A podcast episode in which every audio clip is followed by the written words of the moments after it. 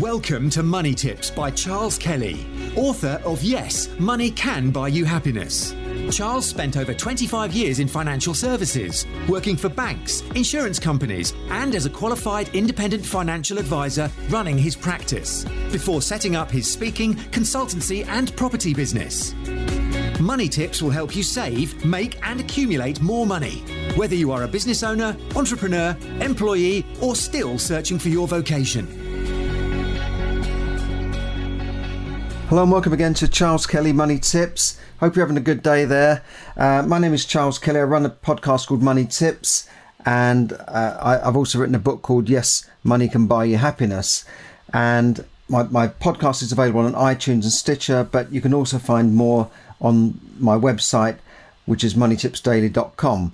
Thanks for everyone tuning in on Facebook Live. Great to see you all, and thanks for the comments you send in as well. Really appreciate that. And today I want to talk about the UK student accommodation sector because I'm also a private landlord. I'm, I'm a property investor, have been for about 30 years, and I, I've seen the changes that have come up and how they've affected smaller landlords. Now, in an unprecedented move, the UK's minister, universities minister rather, has laid down a warning at a summit of student accommodation providers to sort out their awful and disappointing uh, problems that have seen more than 20 student housing projects and schemes not completed on time. Now, bear in mind, students are already are already back at university for the autumn term, and we've seen a lot of these new shiny new buildings going up, but some of them are not being finished. Now, Chris Skidmore, the minister, summoned corporate housing providers after students had been put into temporary accommodation, and he said that students can pay significant amounts of money for their accommodation. It's unacceptable for them to be let down at a stressful time. Now, this was particularly uh, apparent in Portsmouth, where a building wasn't finished and 250 students were left without accommodation.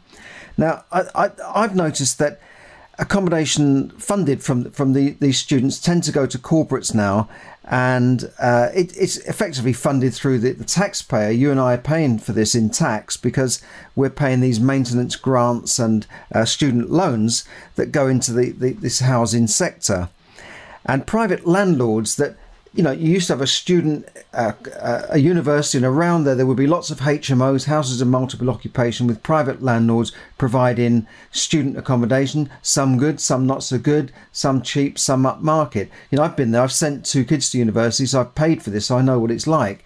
And what used to happen was that in the first year they'd be in halls of residence within the university and then the second and third or fourth year they would go out into the private sector and this is where private landlords came into being. And, you know, that's fine. But now I, I see that uh, corporates have been building these, these new buildings, which, you know, look more attractive. They're nearer to the universities. They don't seem to have this problem with the council stopping and putting on Article 4 uh, restrictions on making houses, you know, turning houses into to HMOs, they seem to be able to build hundreds of these things without this, what they call an Article 4 restriction, which stops people buying houses and turning them into HMOs in student accommodation areas, even though they're needed. So they don't have these problems. And I think they've been undermined by the government in, in recent years, which has, has favoured larger corporate landlords who have been rewarded with tax breaks that would have been denied to the smaller landlords, like, like myself. You know, I'm not a large corporate, but they've taken away tax breaks to us and given them to, to corporate corporate sectors. And I've met housing ministers who said that we don't want mum and pop landlords, we want the corporates, the corporates to, to, to deal with the private rental sector. Well, this is what the corporates are doing for us, not not very much it seems.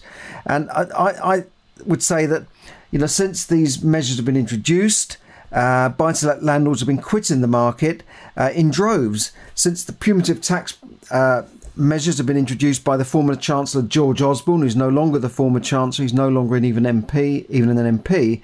Uh, but some some estates claim that Osborne's landlord tax grab, as as it's been called, uh, in in and combined this with the 2016 Brexit vote, have effectively killed off the buy-to-let property market, with prices in some areas like London plummeting by 20 percent. Now, however, these falling property prices have created what I would say buying opportunities, right? Especially among distressed and disgruntled landlords who are frankly fed up with being treated like second class citizens and called, you know, by some parties and some politicians almost like called crooks almost. So they've been fed up and some of them are just getting out. But even properties investors that I know that are not actually getting out and selling everything have been definitely holding back on investing in further property due to the well the loss of tax relief for a start on buy to let mortgage loans because they're not going to get this tax relief anymore uh, as well as the higher rates. If they switch to a limited company loan they're then paying a higher interest rate on those loans. So that that sort of negates a lot of the saving that you would make by getting the tax relief. In other words if you get a loan in your own name, you can get get a loan at one and a half, two percent. You start going to a limited company, so I'm buying this property in a limited company name. The lender goes, "Oh, limited company? No, we have to start charging you three percent, four percent, even though you're putting down a personal guarantee. So what difference does it make whether it's wrapped up in a limited company wrapper?" So anyway, that's just my little rant about limited company loans. I don't know why lenders are not getting on board and offering the same deals to limited companies as they would to to private individual investors. Uh, so, so this has created a few opportunities, um, and you know, but but I would say there's another way of looking at this, right?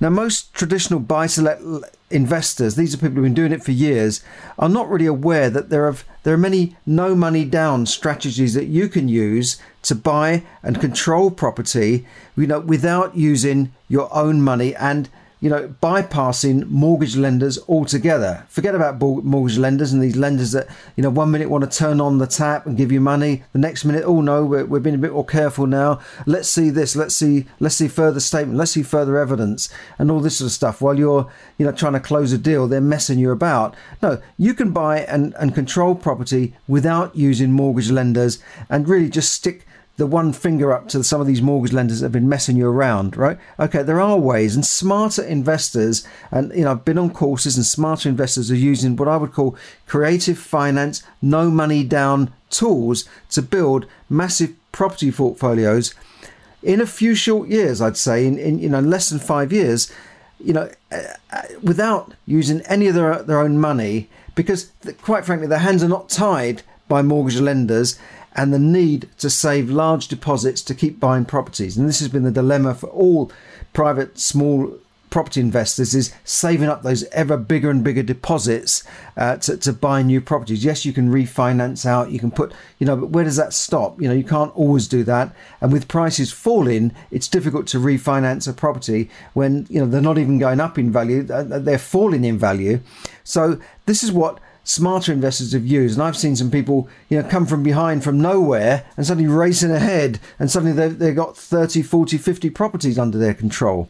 So if you'd like more information on how to do this, because there are techniques, there are many strategies and, and how to build wealth building assets using none of your own money, uh, just email me, charles at charleskelly.net, or send me a message on, on Facebook through, through Messenger and you know I'll tell you how to do it.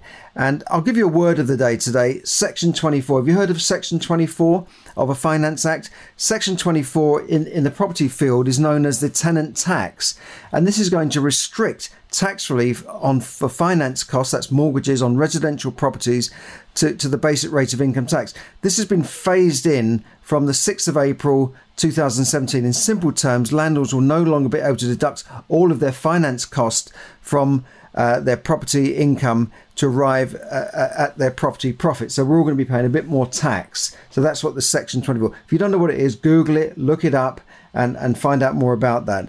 Okay, so I'll end there. Um, if, if you'd like more information on how to build and how to acquire wealth building assets using none of your own money, just email me, charles at charleskelly.net or drop me a line on Facebook Messenger. Thanks for listening. This is Charles Kelly bringing you money tips to help you save, earn, invest, accumulate, and enjoy more money. Bye for now. Thank you for listening to Money Tips. For more tips and information, visit moneytipsdaily.com. The information given in this podcast is for your entertainment and should not be construed as financial advice. As always, take independent financial advice before making any investment decisions.